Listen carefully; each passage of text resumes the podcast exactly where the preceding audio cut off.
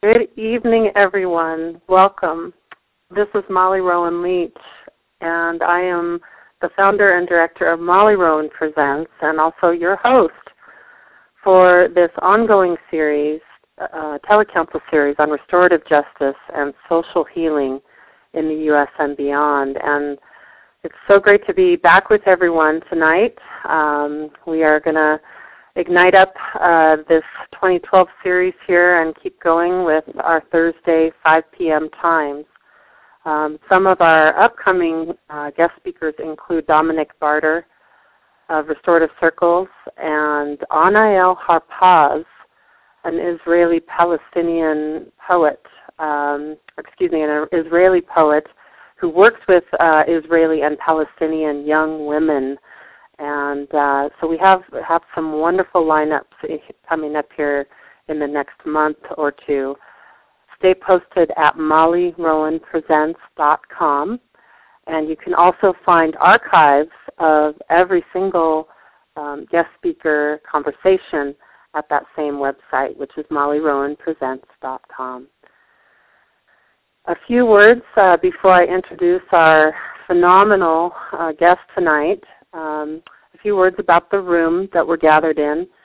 I'm really enjoying the the climate of uh, of making people feel fully at home to ask questions, even when we're not in Q and A per se um, sections of our time together.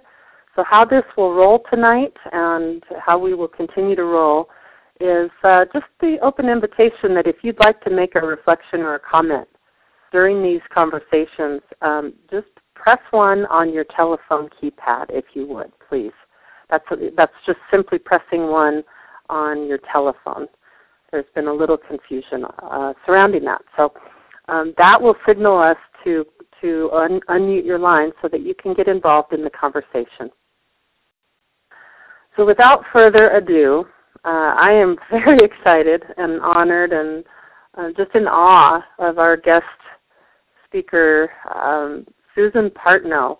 Uh, her path has has been so rich and robust, and um, of course tonight's theme, she's going to go pretty deeply into compassionate listening, and also speak a little bit around her work with um, in trainings around restorative circles, and and other aspects of her incredible life of service. And um, she is passionately committed to grassroots citizen action, peacemaking, dialogue, and community building. And Susan facilitates processes that transform conflict and promote co-intelligence, all arising from a deep belief that we can and must listen our way to wholeness and find our essential humanity through connection and dialogue. Um, and as I, I'm just in awe here and thinking about her path, she has given decades of service to create grassroots networks that work collaboratively and compassionately from the founding of Families for Peace in the early 80s to Global Citizen Journey in 2003. She's also joined delegations of the Compassionate Listening Project to the Middle East, Peace Trees Vietnam, and the Citizens Train to Washington, D.C. Um, she led Global Citizens Journey's inaugural trip to the Creeks area of the Niger Delta, where they built friendship, leadership, and the area's first library. She's also founded in the past, uh, 20, actually 25 years ago, she founded Partner Communications to be a catalyst for individuals and work teams seeking positive changes. She's the co-creator of Conversation Cafe, Let's Talk America and served on the steering committee of the National Coalition on Dialogue and Deliberation, as well as a co-founder of the Transpartisan Alliance in Seattle. I could go on. um, there's so much uh, to this woman's path of service, and I, I also would like to invite you all, if you haven't already checked out her, her bio, um, on the Molly Rowan Presents page that uh, is listing where the, the archive of tonight's call will be. Please check out some of her upcoming events, including um, Compassionate Listening two-day basic intensive in Seattle and um, an intro to compassionate listening in New York City in uh, the end of February, upcoming here. Um, so I just really am so glad to have you here with us, Susan, and um, perhaps uh, to begin the evening, we could just have you speak a little bit about um, your path and what what has inspired you. What what's at the heart of what brought you to all of this incredible work and service in the world. Welcome, Susan, and welcome everyone. Yes, welcome to everyone, and, and I know a few of you out there are uh, people I know, and I appreciate your your presence. Although I, I can feel my face heating up to be called phenomenal and, and inspire awe is a little overwhelming because I feel like such an ordinary person that ha- I have a very deep and intense call to service and, and helping to heal our world. To me, it just feels like breathing. That's just what I need to do. And I've given it a lot of thought. You know, where does that come from? And I part of it is a mystery. I think it's just the way I arrived on this planet. I can remember early, early experiences as a child being so drawn to diversity. I loved getting to know the, the other kids who were the most different than me, whether that be um, ethnic or class or racial. I just wanted to go be with them and go to their family homes and experience those different worlds um, as I've thought, I realized well, I was the youngest of three. Uh, my family was a, a loving but very passionate and intense family.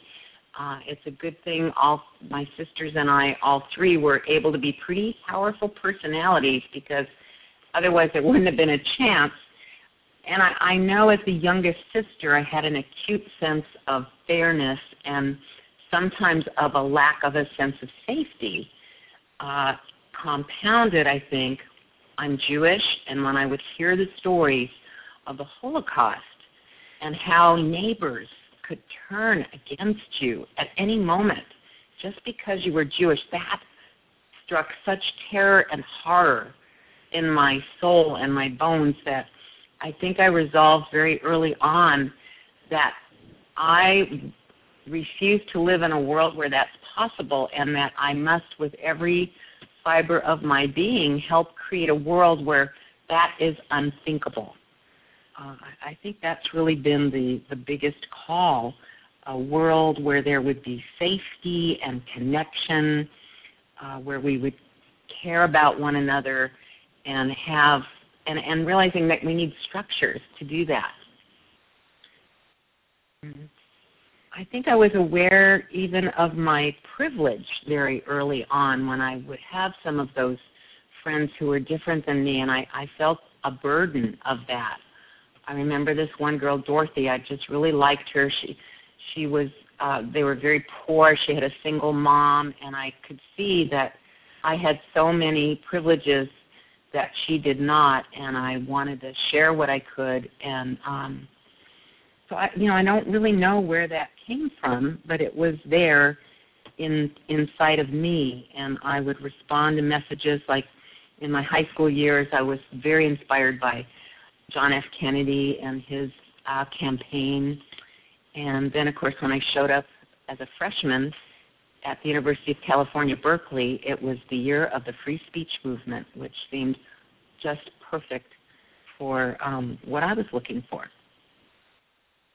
Um, and as I thought of this, I, I also was just remembering kind of a classic story in my family that we could call the shower door. Um, we had a little stall shower. My sisters and I shared a bathroom, and somehow the door got cracked. And my dad, who my friends would call Big Al, because even though he had a, a sweet heart and could melt, but he was a really big guy and he could be pretty tough and he wanted to know who did it and it was just terrifying. And i think gave me also that experience that the system of retributive justice of trying to prove guilt and innocence doesn't work. Uh, we weren't going to i mean none of us actually did it and probably it was an earthquake or just a crack of a fault that happened. But there was no way we felt safe enough, even if we had, that we would have revealed it. Uh, so it showed me that that doesn't invite truth telling. You really need instead to create a, uh, well, what I've come to learn is a circle, agreements, um, and safety for people to be able to speak their truth. I feel like I've been talking a lot. Mm. Are you I, I don't want to interrupt. I don't want to interrupt your your sharing here, Susan. But I also I I would like to circle back to um, the very beginning uh, when you started there. I, that energy of like that beautiful humility and understanding that it's like breathing. That what you're doing is like breathing, and it's second nature for us all to be living the essence um, of, of service in whatever way is our special and unique fit on uh, mm-hmm. you know in whatever sector or place that is our passion and our our um, our calling. Mm-hmm. I, I appreciate that so much about these times too. That that we um, we seem to be in such a time uh, right now where we're recognizing um, at the same time the phenomenalness of each of us. yeah. So so that in some ways is where I'm coming from is just really acknowledging um, because in my own experience with you up in Seattle, I um, you set a field that I'd like to go into tonight a little bit more when we get to to talking um, more granularly about uh, compassionate listening listening. Mm. And perhaps you could share a little bit even about, uh, given when we talk about compassionate listening or when we think about listening, we think about the verbal realm, don't we? So mm. perhaps we could go into um, the nonverbal realm as well and what kind of skills or awarenesses might be in that space as well that might be important to consider. Um, Absolutely. Yeah, yeah. I, I, do. I think it's very much at the energetic level. Um, yes. So yeah, we maybe we, we could just go right into that tonight. And um, I, you know, there's been quite a few people that have been joining us. Um, so I'd just like to mention again um, a very warm welcome to those of you just joining us tonight, and that throughout the call tonight, please press 1 on your keypad at any time that you feel moved to. Um, that uh, will alert me that you have a question or a comment for Susan. Um, we like to, to kind of roll with an open forum format here, but we have so many people on tonight's call that we, I, I need to keep your lines muted. So again, pressing 1 on your keypad if something seems really robust and you'd like to make a, a comment or ask a question tonight. So, oh, and one other thing, I would strongly encourage you all to check out the CompassionateListeningProject.org and also the Compassionate Action Network, which are two uh, networks that Susan is very involved in, and there's a lot of events and great information. For, for many of you, probably are aware of, of these two sites, but if you're not, it's CompassionateListeningProject.org and the Compassionate Action Network. So, um, Susan, why don't we hop in to sure. talking more granularly then about compassionate listening, and um, perhaps you could start by providing a definition in your own words of what compassionate listening is. Um, sure. It's uh, first and foremost to me a personal practice, and it's definitely become my personal practice. So all of those um, yearnings and the things I felt drawn to wanting in the world, uh, how could I actually cultivate that within myself and support myself? Because it's one thing to know that's how I want to be, and the other to actually be able to be that. So the path that's helping me learn and develop some of that capacity uh, is is the deepest part for me of compassionate listening as a personal practice. Um, really developing um, my own self awareness and ability to kind of manage my feelings and tap into that inner strength and wisdom that I do believe we all have. Um, and then it's a skill set, uh, especially beyond the nonverbal part when it comes to how we do engage with one another. So we have a lot of practices and skills that we teach and practice. And then it's also a process. So when we encounter another and we feel some disconnection, it's a, compassionate listening is really all about connection. First and foremost to ourselves, to our heart, to the deepest core of ourselves. And and my philosophy and, and our philosophy in compassionate listening is that at our core we are whole and complete. And there's really nothing wrong with us. But we get hurt and wounded and so we get disconnected from ourselves and from each other. We go into defensiveness. Um, but if we go underneath that to the deepest level, we're whole and complete. So our practices are all geared to getting us back to that place within ourselves, and so that we, can then go from that heart place to that of the others. Um, so we also have processes when we come together and bring ourselves either one on one or a group together where there's a sense of disconnection or fear or whatever it may be, um, we have ways to create that field we were talking about where, where there'll be the safety and the chance uh, to speak deepest truth and not feel like you just have to defend yourself. Um, and then we also believe that just offering our listening, this deepest kind of listening from my heart beneath the person's story uh, to to their essential being is a real gift and can bring healing and comfort to a person who is is in pain or feeling marginalized. So a personal practice and a skill set and a process and a healing gift. And it's very much heart based and we have uh, we've defined five core practices, and the first begins with compassion, which we've learned is is a renewable resource.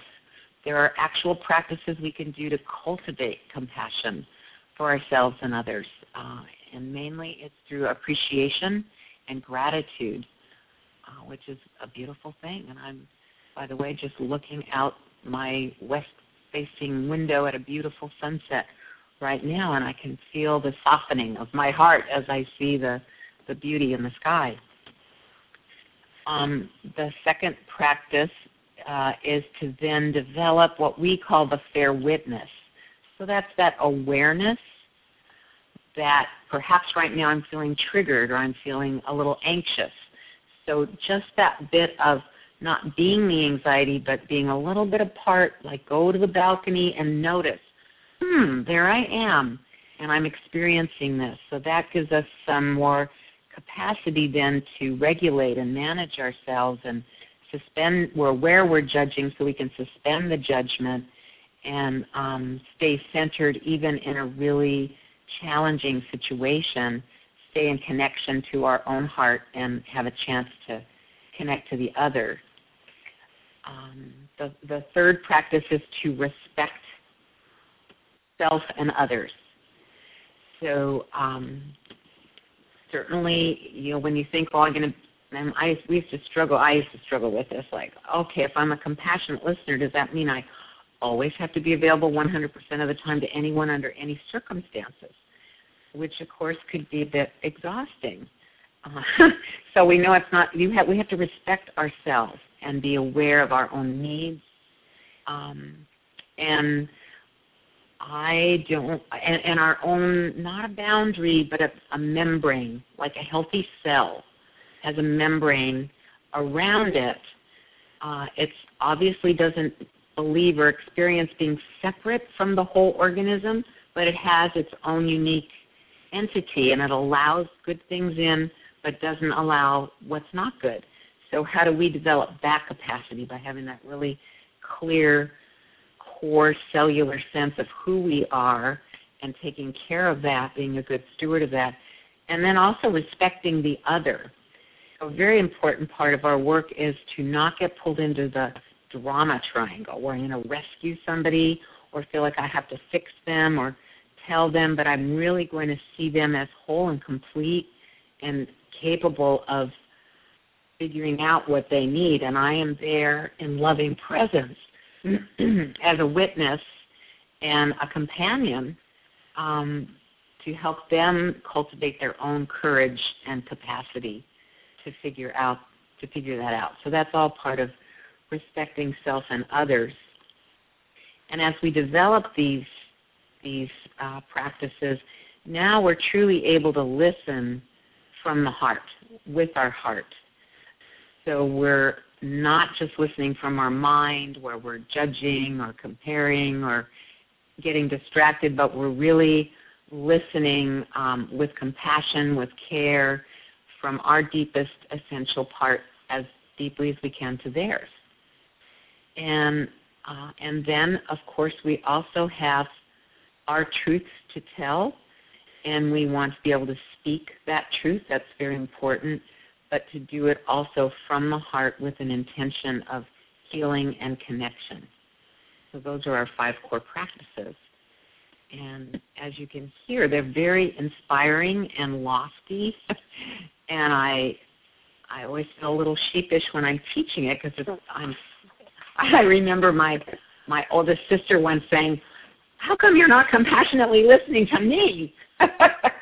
you know, because of course, of course, you know, I don't especially the, you know, she's probably the the expert in my life that triggering me would be my own beloved oldest sister. Um, but actually, I really appreciated that because I realized, you know what, she was right, and I resolved. This was several years ago to really shift my relationship and um, and work these practices, and it's really changed. It's it's a wonderful. It's been a wonderful evolution for me, even in that challenging relationship. Wow. So, those yeah. are those are powerful steps and practices, and each one of them is a universe in and of itself. Absolutely. it, it, seems yes. Um, you said something. You've said so many uh, very poignant. Um, you've, you've, pointed to so many amazing pieces around uh, the, these the, the, process here. Um, and one one thing that I, that really struck me was the need to fix um, the, you know, you, you, you were speaking just briefly about that. Um, that when we come into dialogue, um, somehow it almost. I guess I should ask you: Do you do you see the experience of um, of that being embedded in in just our core DNA as humans?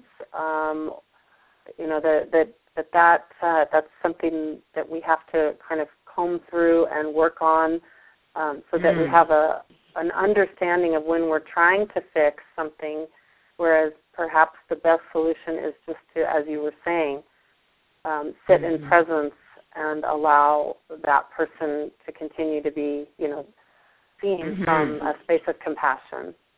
I know for me, I have a tendency uh, to, you know, I've been learning around that piece for for myself certainly of mm-hmm. of of how to um, you know understand really clearly even in the moment if I'm having an authentic and open ex- experience with either a group or an individual and really truly there for them in the listening process because I think mm-hmm. this is it, it's so exciting to me to have you with us tonight because listening really this process is the foundation I feel for everything else mm-hmm. for for our restorative justice processes, for the you know for healing, social healing of all kinds.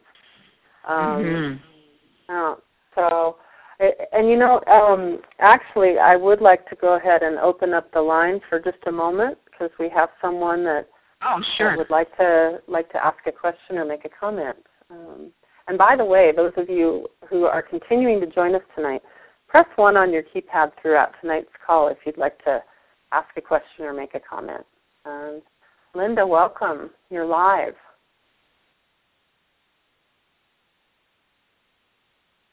Linda. Uh, yeah, I'm not hearing her. Yeah, neither am I. Maybe I. she's on mute, and it'll take her a minute Um, to figure it out. Yeah, let's see if the. Not okay, on there mute. she is. Hi, am I Welcome, there? Linda. You're Hi, here. thank you, Molly, and thank you, Susan. Um, I've been working on those practices and and not obviously as well as I can because I come up um, with when someone does not want to be available for c- compassionate listening on the other side, I I get I get the frustration, I get the triggered. And, you know, for example, the other day where I work, I was walking to the post office and some people had a sign out with Obama and a Hitler mustache and they were from Lyndon LaRouche group and and tried to get into a discussion and I was met with that I needed to get educated and how wrong I was and I turned it into well that's hateful and you know I, You I definitely failed my practice Yeah. at that moment and Oh. and so you know in the in the larger world that really that that doesn't work for my end result and i'm just kind of curious in your experience of how long does that take to get to that place and is that um.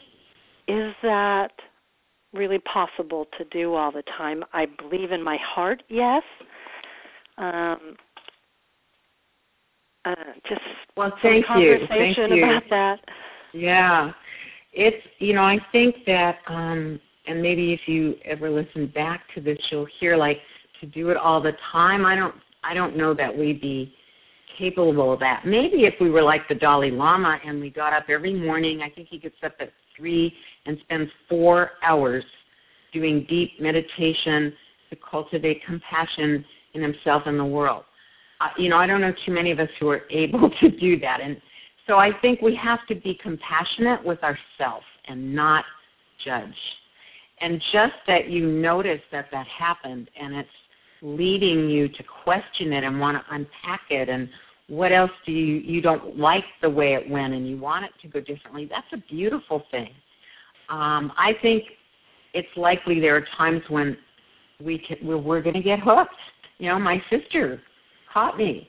So i think it was important to for me at that moment to not say oh my god i'm a failure. How could i teach this? But wow here's another opportunity for learning. And um, in terms of the kind of situation, that highly debate and inflammatory situation you walked into, that takes practice. And um, of many, many, many times, we have a great exercise we do in our workshop. We call it From Debate to Speaking from the Heart, where you actually engage with a partner and get into that hot, heated thing and actually get to practice. Oh, I'm aware of it. I realize I'm hooked. I can make a different choice. And it's scary and it takes making the choice in the moment, which we're not always willing to do if we're really hooked. Um, a little saying that helps me is I want to get curious, not furious. And um, another way I'm practicing that, and I don't always feel like doing it, is I'll turn on the TV which in my case happens to be uh, Fox News, is the one that triggers me. Could be PBS for other people. Um, but I listen and I know I want to start, and sometimes I do rant and rave. How could they think that? They're so stupid. But other times I realize, okay, I want to practice my compassionate listening and shift into that other gear and get out of my righteous head and what are they really, you know, what is really going on here and get really curious and listen at those deeper levels and practice doing that. That's the work we're doing in the Transpartisan Alliance. Uh, it's really challenging. We are steeped in a culture that's playing an old game of right and wrong and win and lose and objectifying each other. And we are surrounded by that. So I think we have to be very compassionate with ourselves that as we're awakening and getting glimpses of another possible way, I know that's always been my soul's deepest yearning. Now, was I able to do it? No, I, I'm I'm now, as you can imagine, when you listen to the introduction, it's not that I've done so much, but I've lived a long time. You know, I, this is my Medicare birthday this year, so I've got you know a, a long history, and I'm just finally starting to um, integrate some of this, at least on my good days. So I think we have to not be hard on ourselves because that's very discouraging, and really come together uh, in what some would call the sangha I don't think we can do this alone, but when we come together in circles to support and practice, uh, that's part of what I love about restorative circles as well. It's so for me, compassionate listening is the heart-based practice for me as an individual, um, and then when I come together and help my community say, well, what? How could we together help deal with these issues and differences and conflicts? That's creating our restorative system together, and that's what's uh, the brilliant part of um, restorative circle system building. Uh, so we together we can help each other because the, the default and what we've been doing for so many years and see all around us is playing that old win or lose, right or wrong, black and white game rather than the both and. You know, it's pulling us back into the mechanical Newtonian world and we now know it's a quantum world. But how do we behave? How do we be the particle and the wave? You know, it's it's really a huge a huge leap. Mm, wow. Well, thank you so much, Linda. And um, I just want to say, uh, last this last week on the Evolutionary Lawyers series um, that I co-host with uh, author of Lawyers as Peacemakers, J. Kim Wright, we we had Sylvia Clute on with us, Susan and and everyone, and and she she was speaking to that very thing about the quantum mm-hmm. field informing. Um, it, it's already out there. The, uh, science has proven that we are not separate. That we are not separate. And Sylvia yeah. was so eloquent um, in mm, how she absolutely. laid that out as it applies to the principles of of uh, unitive justice and mm-hmm. um, what she calls uh, our our punitive system a system of proportional revenge. Um, mm-hmm. And so I'd, I'd love to I'd love to go more deeply into this piece of it uh, of the conversation and how compassionate listening relates to and interweaves with the growing movement around unitive and restorative justice um, in just a moment. But we do have another uh, hand up, and I'd really like to okay. honor uh, that. So, Susie, welcome. You're live. Thank you very much. Um, the question I have, and I'm totally um, unfamiliar with your work and um, what you're, I'm not unfamiliar with the concept, but with your specific work. And I wasn't clear whether you actually teach a, a system of non, nonviolent communication. It started to sound like you did. I'm, I've only been familiar with um, NVC, nonviolent communication, mm-hmm. and I was wondering if you do teach a system, do you interface with those other groups, and how do you do that, and and for what purpose? Like, do you have a larger goal yes. in coming together? That's my question. Thank you so much for that question because I was I mean, at one moment in my mind, I thought, oh, I need to explain our roots because um, we have beautiful roots and we stand on the shoulders of so much. Uh, so, the pr- compassionate listening is indeed a practice. We sometimes call ourselves a sister practice to NVC, the brother practice. Um, so, our practice of compassionate listening emerged in the 80s and 90s out of our work in the Middle East. Uh, we were first the Middle East Citizen Diplomacy Project, came out of the work of the Earth Stewards with Danaan Parry, and we wanted to go and listen to all sides and help bring about healing as citizen diplomats. And we soon found it sounded good, but boy, were we getting triggered, just like uh, Linda's story, and it, you know, wasn't going down the way we wanted. So we needed to learn more, and we met at that time, especially Leah Green, who was our uh, the the founding director of of Middle East Citizen Diplomacy, which became the Compassionate Listening Project, she met Gene Knudsen Hoffman, a beautiful, wonderful teacher out of uh, the Quaker tradition, where, by the way, I also attended Quaker meetings for years, which was astonishing as a Jewish person to learn to be quiet and, and silent. I learned so much, and I, I think the Quakers are at the heart and base of so much of what we know about anything around dialogue and group process.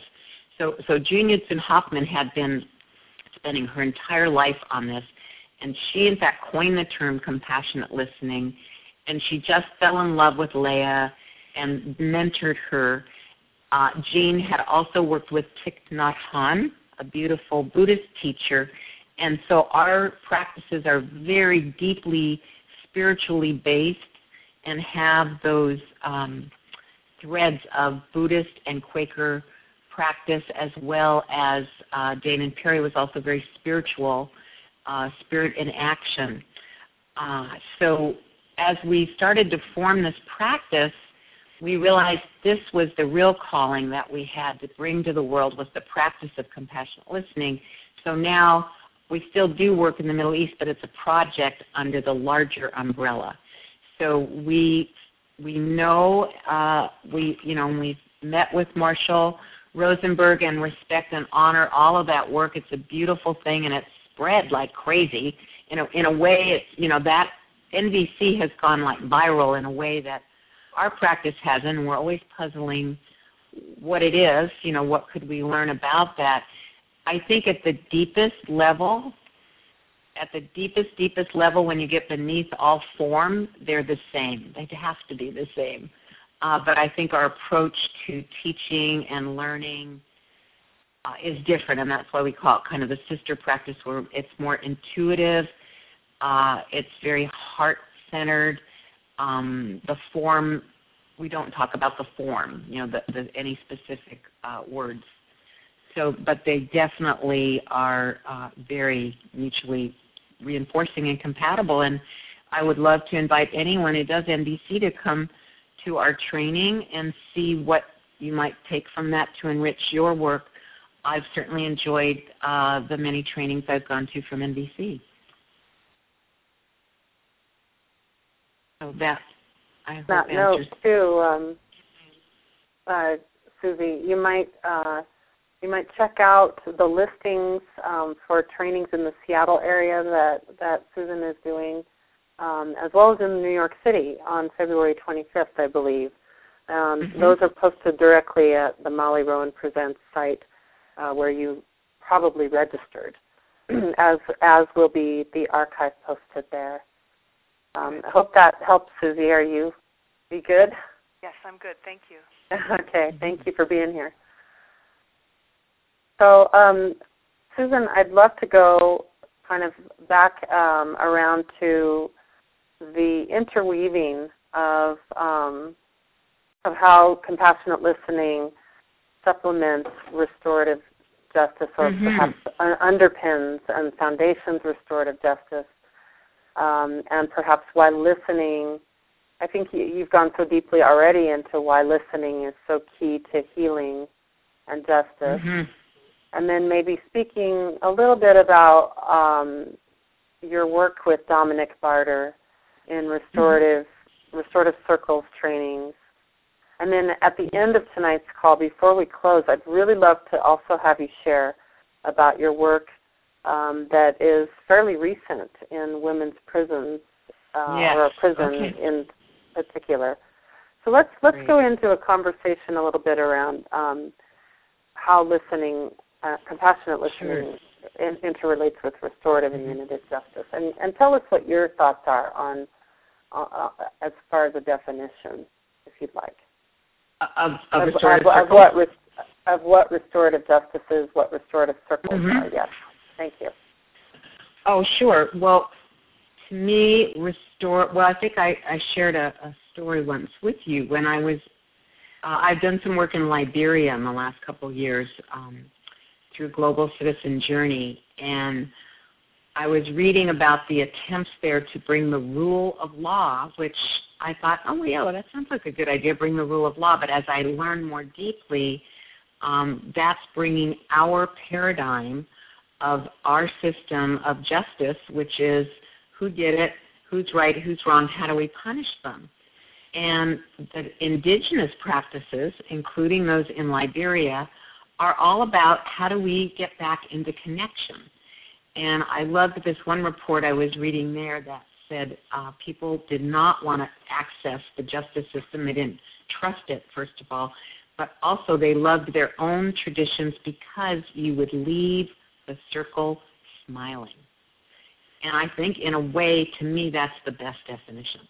That what we're trying to do is what we really want to do when something happens, when there's an injury, a, a mistake, a crime, a harm, a conflict, we want to get back into connection in our community. We want people to have trust restored.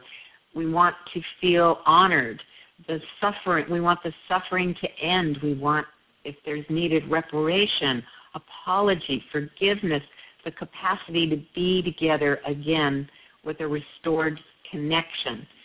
So, uh, for me, restorative justice is any process that helps bring that about where the intention is healing and reconnection and restoring and taking care of the needs of everyone the person who was hurt, the entire community, and the person who was the author or actor. In, in restorative circle practice, we call it the the author.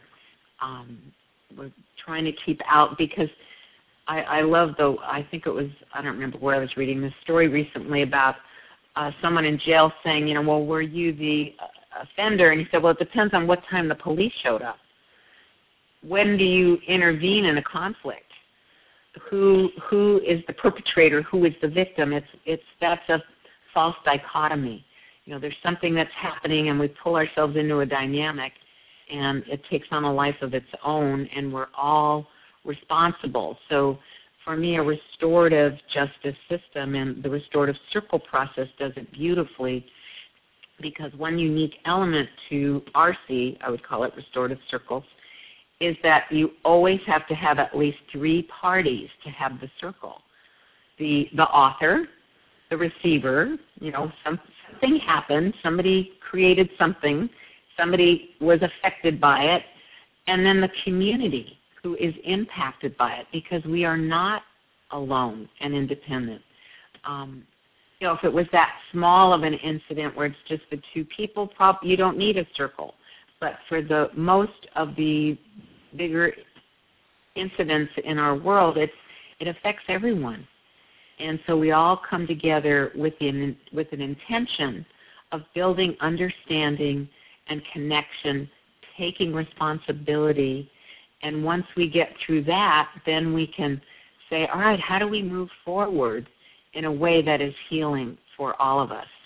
And um, that, that to me is what restorative justice is intended to do and what RC does in a very beautiful and elegant uh, way. Um, should I talk a little more about some of the specific ways that compassionate listening that I see they connect, or do you have a question? Um, I, I was just really deeply listening to you um, around the, you know, the the principles of the of restorative circles, and um, thinking a lot about our hesitance to you know, to fully be seen, you know, because of the fact that we're, you know, we seem to have our guard up to a certain degree, mm-hmm. you know, varying in certain situations, and um, and it was so rich what you said, and also Sylvia Clute again said said something mm-hmm. similar mm-hmm. about um, the, you know, the even the limbic system is so triggered by the way our uh, justice system is set up, the court systems, that mm. it really makes it almost impossible to feel safe, which seems to be a baseline requirement, right? Um, for mm-hmm. for there to be in this field that we're speaking of tonight, in setting a field for there to be um, the possibility of deeper listening, of compassionate listening, even where where perhaps even our expectations of result are cleared, um, mm-hmm. and then you know really having this the, these senses viscerally so in so much that that um, that we're able to you know to find a path into um, an interconnected field even with the other um, yes. and we we seem like we're really at a point now where we recognize um, to varying degrees in, in our human consciousness that we are uh, interconnected and and how do we go about then um, breaking you know or dissolving you know being kind to ourselves of course as you've been saying dissolving these fears around um, you know around vulnerability and oh you know what what would happen if if I actually um, opened myself up to this this dialogue in in such a a, a beautiful way.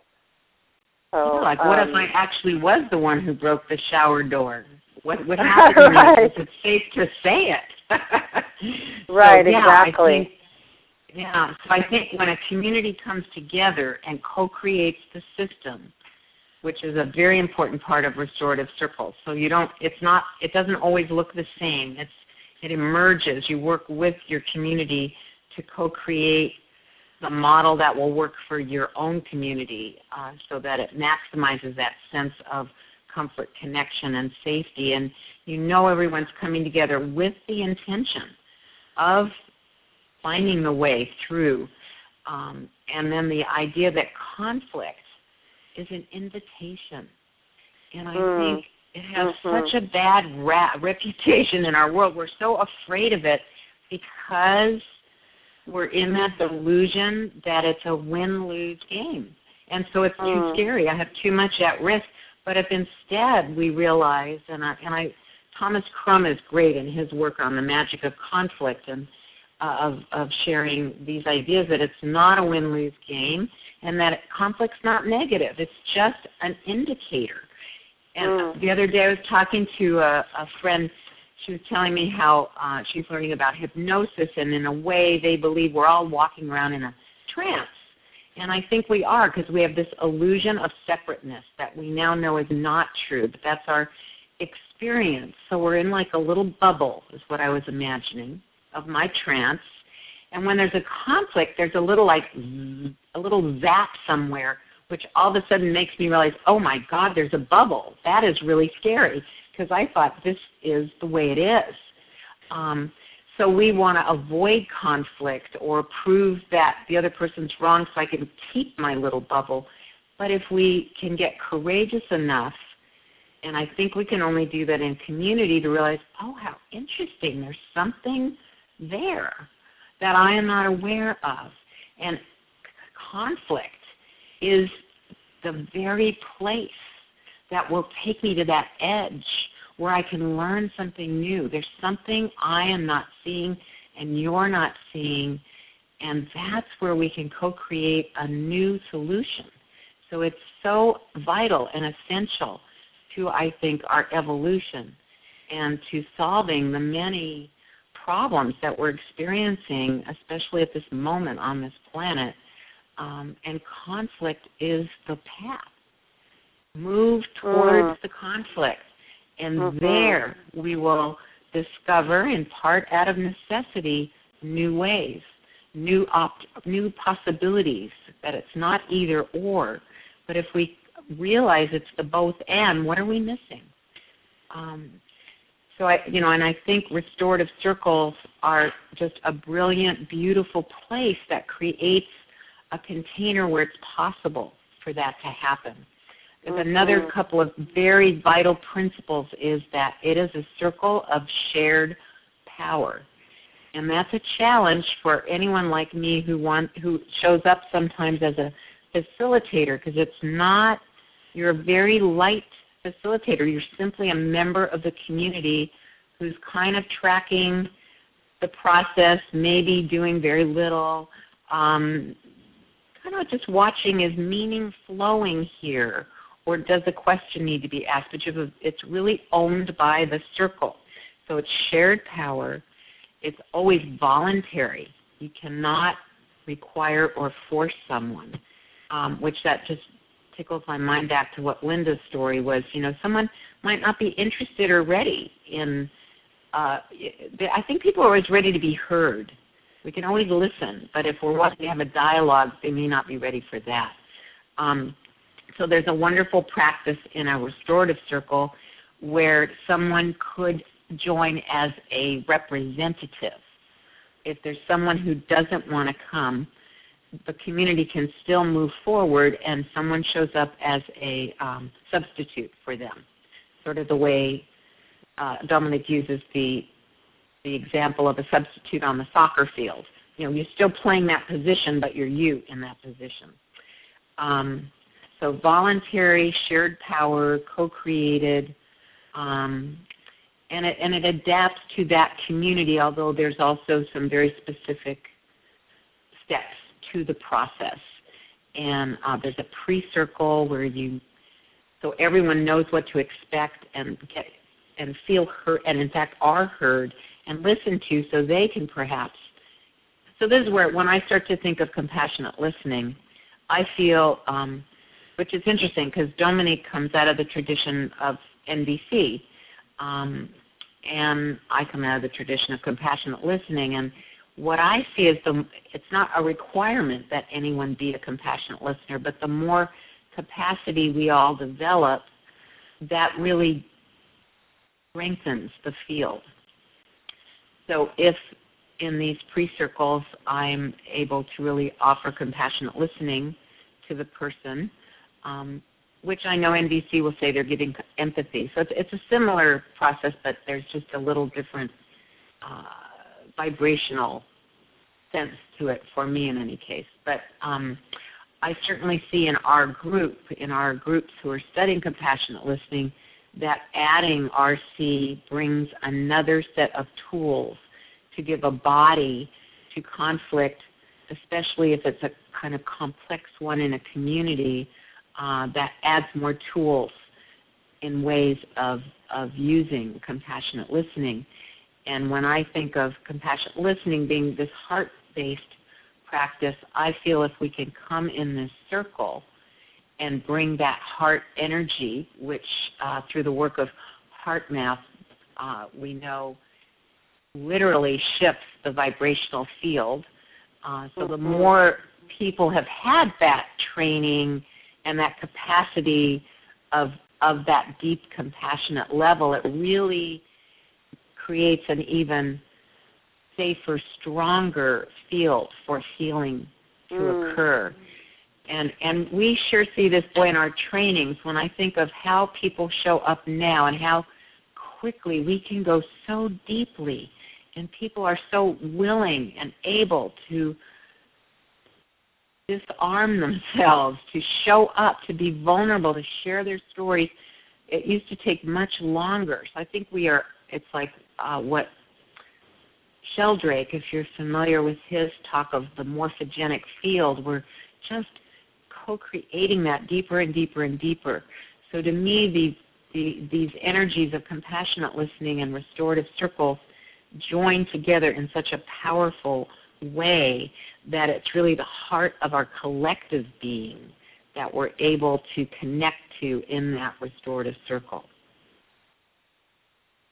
Wow, and and that was Rupert yeah. Sheldrake that that Susan just referred to. I'm sure many of you know of his work, and um, it also you spoke to something a moment ago that uh, I I have a mutual colleague um, in James O'Dea Who mm-hmm. loves to speak to um, as it relates to the the power, uh, the subtle power of of listening as as it relates to our our, our um, energetic field and resonance. And when when we're in that space of deep listening, we actually match up with the earth, the Earth's frequency, which is called the Ooh. Schumann res- resonance.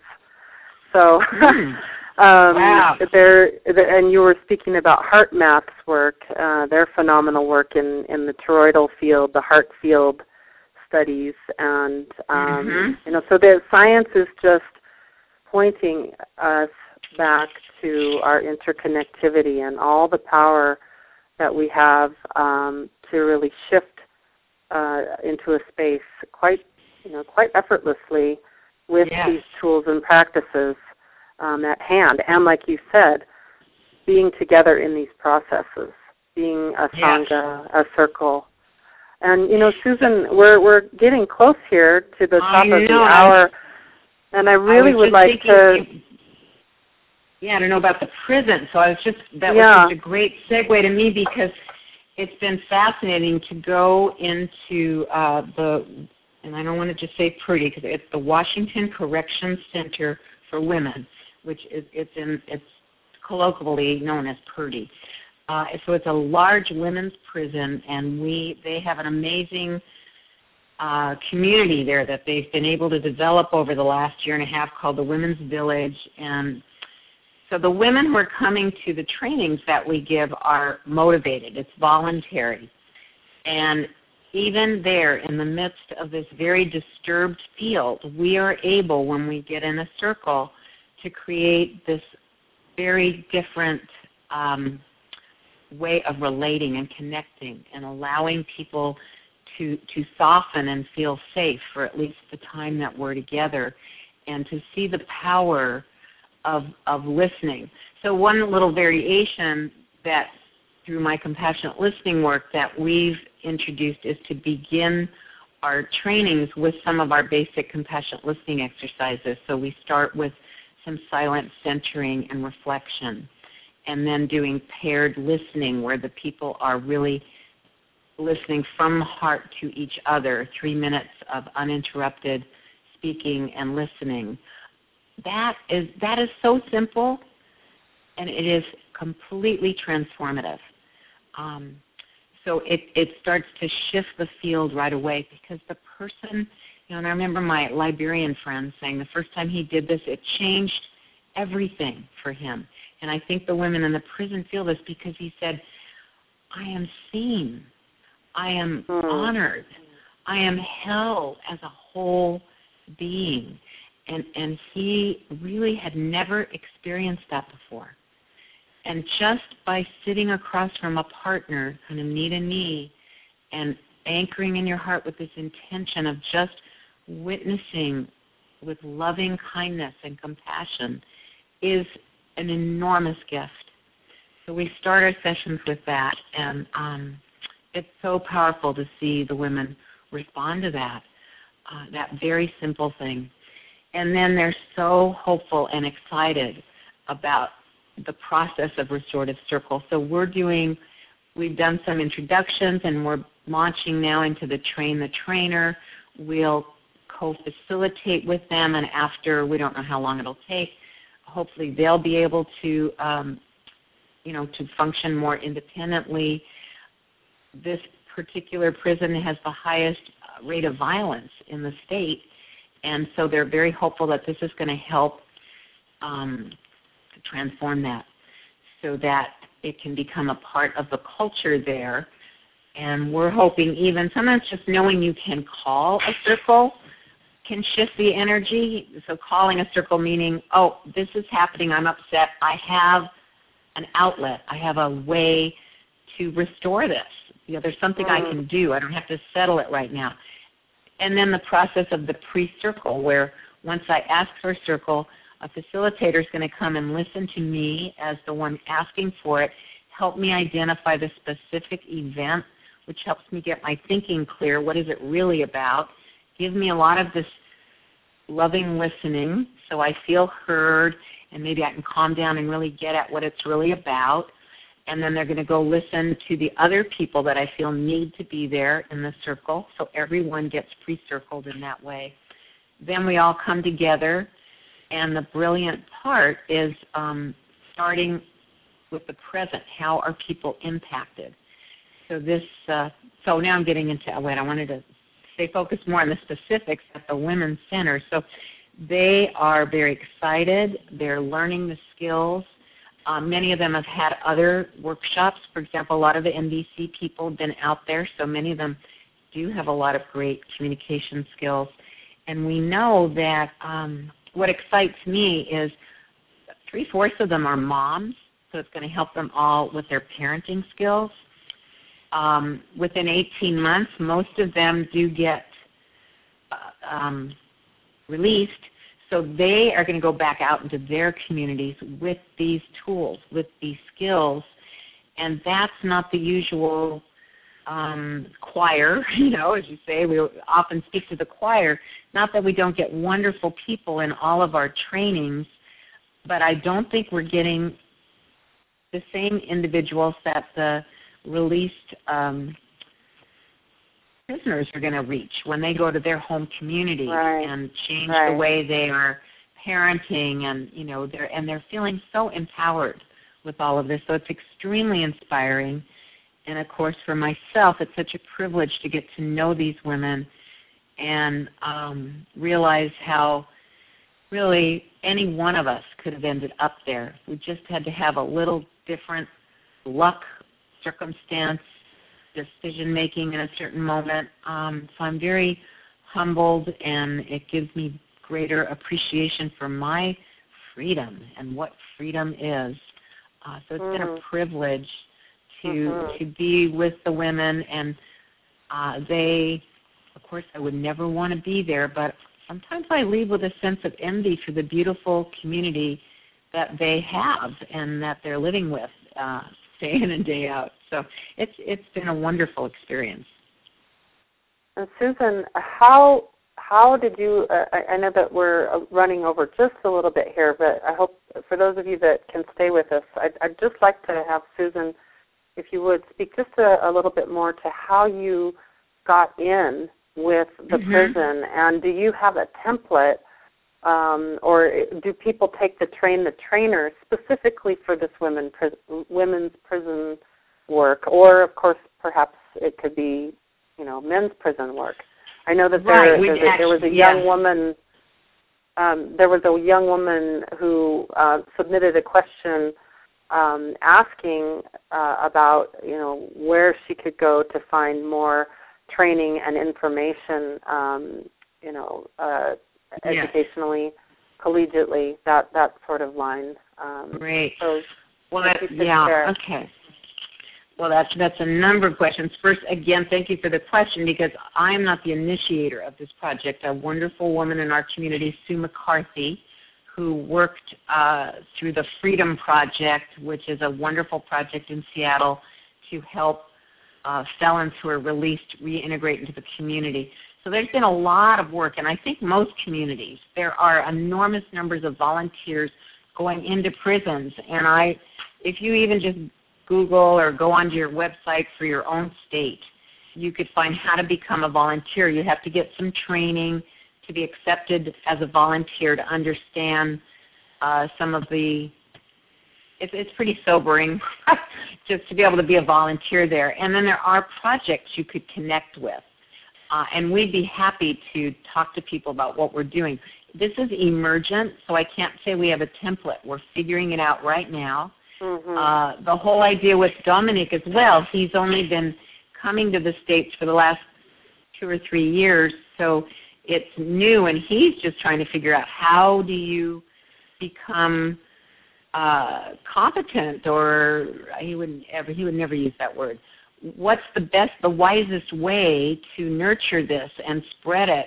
Um, Well, I used to call it with conversation cafes with fidelity and integrity. You know, no one wants to control it, but to really get the essence of it. So I am simply an apprentice now. I'm apprenticing is what we're calling it with Dominic. So I've gone to a number of his trainings here in the States. The challenge is he's still in Brazil. So he only occasionally comes to the States to offer trainings. People could find those at restorativecircles.org.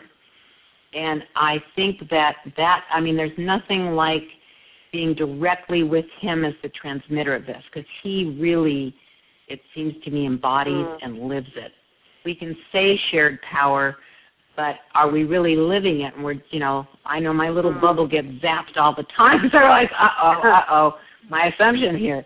So he, it's absolutely, and there's many videos. He, and you're going to get to hear him on your program soon. So he's really the um, transmitter. I'm simply trying to learn to integrate it, and I'm second generation. So uh, people Mm. should go to the source.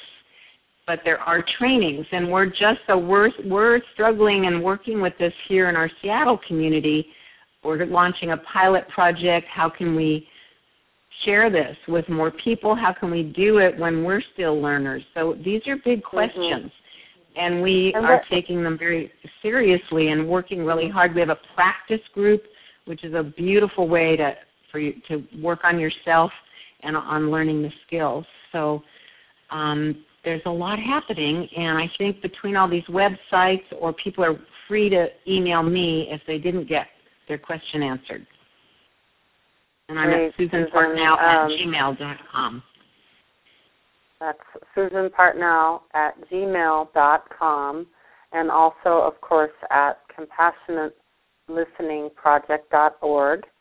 And We don't need the compas- project. Oh, excuse me, compassionatelistening.org, Right. as well as the Compassionate Action Network, which is a phenomenal Ning uh, global network of compassionate communities and individuals offering uh, a great variety of um, trainings and events, not just limited to the Seattle area. It's growing quite rapidly. Um, so, uh, Susan did mention that Dominic Barter is going to be coming up as one of our guests on this series. That date is to, be announced as soon as possible. It's in the next month that he'll be joining us. And I just want to say thank you all tonight for being here with us. What a wonderful group. And um, Susan, for all that you are uh, in your breathing and living through uh, you these practices and trainings and everything that you're doing in the women's prison. Thank you so much. And uh, look forward to keeping connected with your work and hearing more as it evolves. And um, for the for tonight's archive, it'll be posted at mollyrowanpresents.com. And I just wish you all a very very peaceful evening and the rest of your week. Thank you, Susan, once again. Thank you so much. It was a pleasure. Mm, The pleasure is mine. And thanks, everyone. Have a good night. Night.